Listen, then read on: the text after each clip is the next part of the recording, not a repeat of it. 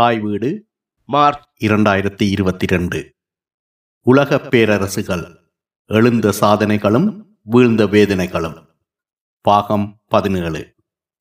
எட்டு ப்ரூட் Numa Brutus Nimal Nagaraja ரோமை ஆள ஆசைப்பட்ட சீசரிடம் ஆளுமையும் ஆண்மையும் வீரமும் இருந்தது. எகிப்தை அடைய ஆசைப்பட்ட கிளியோபாட்ராவிடம் இணையற்ற அழகும் ஏகப்பட்ட செல்வமும் இருந்தது. இருவரும் காதலில் கலந்தபோது காலம் அவர்களது கனவுகளை காலடிகளில் வைத்தது. சீசரின் வீரத்துக்கு முன்னால் கிளியோபாட்ராவின் தம்பியான பதிமூன்றாம் தொலைமையால் தாக்குப்பிடிக்க முடியவில்லை. அவன் தலைதெறிக்க தப்பியோடும் போது நைல் நதியில் மூழ்கி இறந்து போனான். எகிப்தை தன் காலடிக்குள் கொண்டு வந்த சீசர் கிளியோபாட்ரா ஜோடி அதே நைல் நதியில் பவனி வந்து தங்கள் வெற்றியை கொண்டாடி மகிழ்ந்தனர். தன்னை எதிர்த்தவர்களை அடக்கிவிட்ட சீசர் ரோமுக்கு திரும்ப வந்து சர்வாதிகாரியாக அதிகாரத்தில் அமர்ந்து கொண்டான். குடியரசு முறைக்கு பழக்கப்பட்டு நிறைய அதிகாரமும் செல்வாக்குமாக வளைய வந்த செனட்டர்களுக்கு கோபம் கோபமாக வந்தது. ஆனாலும் சீசரை எதிர்க்க எவருக்கும் திராணி இல்லை. ரோம நாட்டு ஏழை மக்களுக்கு ஏராளமான நலத்திட்டங்களை கொண்டு வந்தான் சீசர். கடன் தள்ளுபடி வேலைவாய்ப்பு குடியுரிமை என அவன் அடுக்கடுக்காக திட்டங்கள் கொண்டு வரவே பொதுமக்கள் அவனை ஒரு கடவுள் ஸ்தானத்தில் வைத்து வழிபடத் தொடங்கினார்கள். சீசரின் புகழ் செனட்டர்களின் வயிற்றில் புளியை கரைத்தது. குடியரசிலிருந்து மாறி மன்னராட்சியை நோக்கி ரோம் செல்வதாக அவர்கள் ஒப்புக்காக கவலைப்பட்டார்கள். உண்மையில் தங்கள் அதிகாரம் பறிபோவதுதான் அவர்களுக்கு பெரும் கவலையை தந்தது. ஏதாவது செய்தாக வேண்டும். என அவர்கள் அணுகிய நபர் இளவயது செனட்டரான புரூட்டஸ். சீசரின் பெரும் நம்பிக்கைக்கு உரியவனான புரூட்டஸ் குடியரசாக ரோம் இருப்பதை இட்டு பெருமை கொண்டவன். ரோமின் புகழ்பூத்த பரம்பரையைச் சேர்ந்தவன். அவனையே சீசர் அடுத்த ஆட்சியாளனாக தயார்படுத்தியும் வந்திருந்தான். சீசரின் மகன்தான் புரூட்டஸ் என வரலாற்றில் வதந்தி ஒன்றும் இருக்கிறது. புரூட்டஸின் தாய் சேவிலியா சீசரின் இளவயது காதலியாக இருந்தவள். சீசரின் தனிக்காட்டு ராஜா விளையாட்டு குடியரசு முறைமைக்கு ஆபத்து என புரூட்டஸை நம்ப வைத்த மற்றைய செனட்டர்கள் சீசரை ஒழித்து கட்ட திட்டம் போட்டார்கள். மார்ச் மாதம் பதினைந்தாம் நாள் கிறிஸ்துக்கு முன் நாற்பத்தி நாலாம் ஆண்டு செனட் கூட்டத்துக்கு வந்திருந்த சீசரை செனட்டர்கள் சுற்றி வளைத்து அவனது உடலில் இருபத்தி மூன்று இடங்களில் கத்தியால் குத்தி வீழ்த்தினார்கள். அரசியலில் தான் வளர்த்தெடுத்த புரூட்டஸின் கைகளிலும் கத்தியைக் கண்ட சீசர் நம்ப முடியாமல் தன் மேலங்கியால் தன் முகத்தை மூடிக்கொண்டான் என வரலாற்றாசிரியர்கள் எழுதி வைத்திருக்கிறார்கள்.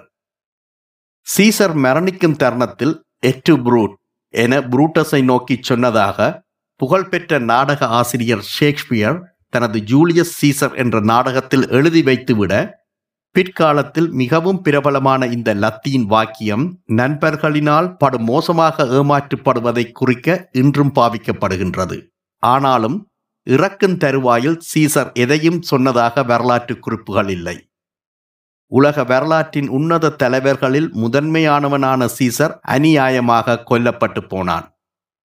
சீசரின் கொலை பற்றி கேள்விப்பட்டு கொந்தளித்த மக்கள் கூட்டம் கட்டிடங்களை தீ வைத்து கொளுத்தவே ரோமில் பெரும் கலவரம் வெடித்தது. மீண்டும் உள்நாட்டு யுத்தம் தொடங்கியது. சீசரின் புகழ் காலங்கள் தாண்டியும் இன்றும் நீடித்து நிற்கிறது. ஆனால் அவனை கொன்றவர்களின் பெயர்கள் இப்போதும் துரோகிகளின் வரிசையிலேயே பட்டியலிடப்பட்டிருக்கின்றன. ரோமின் இராணுவ அரசியல் வரலாற்றில் மட்டுமல்ல உலக கலண்டர்களின் சரித்திரத்திலும் சீசர் பெரும் புரட்சி செய்திருக்கிறார். அந்த காலத்தில் இருந்த குளறுபடியான கலண்டர் முறையை மாற்றி சூரியனை பூமி சுற்றி வரும் காலத்தை ஒரு வருடமாக நிர்ணயித்து லீப் வருட முறையை சீசரே கொண்டு வந்தான். இவனது கலண்டர் தான் சில மாற்றங்களுடன் இன்றும் நடைமுறையில் இருக்கிறது. ஜூலியஸ் சீசரின் நினைவாகவே அவனது பிறந்த மாதமான ஆடி மாதம் ஆங்கிலத்தில் ஜூலை என பெயரிடப்பட்டது. சீசரின் மரணத்தின் பின் கொலையாளிகளை கருவறுக்கவும் ரோமின் அதிகாரத்தை கைப்பற்றவும் மூவர் களமிறங்கினர். ஒருவன் சீசரின் நம்பிக்கையான தளபதியும் அவனோடு பெரும் போர்களில் தோளோடு தோள் நின்றவனுமான பெருவீரனான மார்க் ஆண்டனி. அடுத்தவன் சீசரின் இன்னொரு ஒப்பற்ற தளபதியான லெபிடஸ். கடைசியானவன் சீசரின் மருமகனும் சீசர் தன் உயிலில் தன் பெரும் சொத்துக்கு வாரிசு என தத்தெடுத்தவனுமான பதினெட்டு வயதே நிரம்பிய இளைஞனான ஒக்டாவியன். மூவரும் ஒன்று சேர்ந்து கொண்டு செனட்டர்களின் படைகளுடன் மோதவே புரூட்டஸின் படைகள் தோற்றுப்போயின தான் அகப்படப் போகிறேன் என்ற பயத்தில் புரூட்டஸ் தற்கொலை செய்து கொண்டான். இந்த வெற்றிக்கு பின்னர் மூவரும் ரோமை மூன்றாக பிரித்து கொண்டு நிர்வகிக்கத் தொடங்கினர். இந்த கூட்டணியை பலப்படுத்த ஒக்டாவியனின் சகோதரியை மார்க் ஆண்டனி மனம் செய்து கொண்டான். மார்க் ஆண்டனியின் கீழ் கிளியோபேட்ரா ஆண்ட எகிப்து வந்தது. சீசரை வீழ்த்திய கிளியோபேட்ராவின் அழகு மார்க் ஆண்டனியை வீழ்த்தாதா என்ன? கிளியோபேட்ரா மார்க் ஆண்டனி காதல் கதையும் வரலாற்றில் அரங்கேறியது. காலப்போக்கில் அதிகார போட்டியில் இந்த மூவர் கூட்டணி உடைந்து போனது. தனது சகோதரியை மறந்து கிளியோபாட்ராவின் காதல் வலைக்குள் மார்க் ஆண்டனி வீழ்ந்ததையிட்டு ஒக்டாவியனுக்கு ஏகப்பட்ட கோபம். ஒக்டாவியன் எகிப்தின் மீது படையெடுத்தான் கிளியோபாட்ராவும் மார்க் ஆண்டனியும் போர்க்களத்துக்கு வந்தார்கள். ஒக்டாவியனின் வேகத்துக்கு முன்னால் அவர்களால் நின்று பிடிக்க முடியவில்லை. போரில் எகிப்து தோற்றுப்போய்விட மார்க் ஆண்டனியும் கிளியோபாட்ராவும் அலெக்சாண்ட்ரியாவுக்கு பின்வாங்க வேண்டி வந்தது. தோல்வியை தாங்க முடியாத கிளியோபாட்ரா தற்கொலை செய்து கொண்டால் என்ற வதந்தியை நம்பி மார்க் ஆண்டனி வாளால் தன்னை குத்திக் கொண்டான். உயிருக்கு போராடிய அவனை கிளியோபாட்ராவின் மாளிகைக்கு கொண்டு வந்தார்கள். தனது காதலியின் மடியிலேயே அவன் மரணித்துப் போனான்.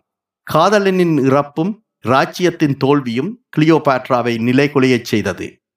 ஒக்டாவியனின் கையில் அகப்பட்டு ரோம நாட்டு தெருக்களில் வெற்றியின் காட்சி பொருளாய் ஊர்வலம் போவதை அந்த அழகியின் நெஞ்சம் வெறுத்தது. தன் கைகளில் நாகபாம்பை தீண்டச் செய்து கிளியோபேட்ராவின் தற்கொலை செய்து கொண்டாள்.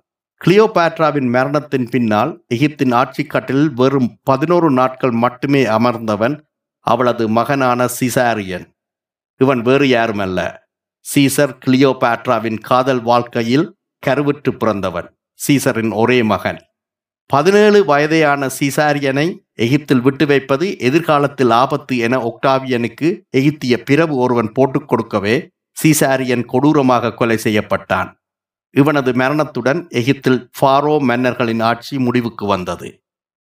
எகிப்தை வெற்றி கொண்ட ஒக்டாவியன் அதனையும் ரோம இராச்சியத்துடன் இணைத்து கொண்டான். தனிப்பெரும் தலைவனாக ரோமில் தலையெடுத்த ஒக்டாவியன் ரோமில் குடியரசு முறையை ஒழித்து கட்டினான்.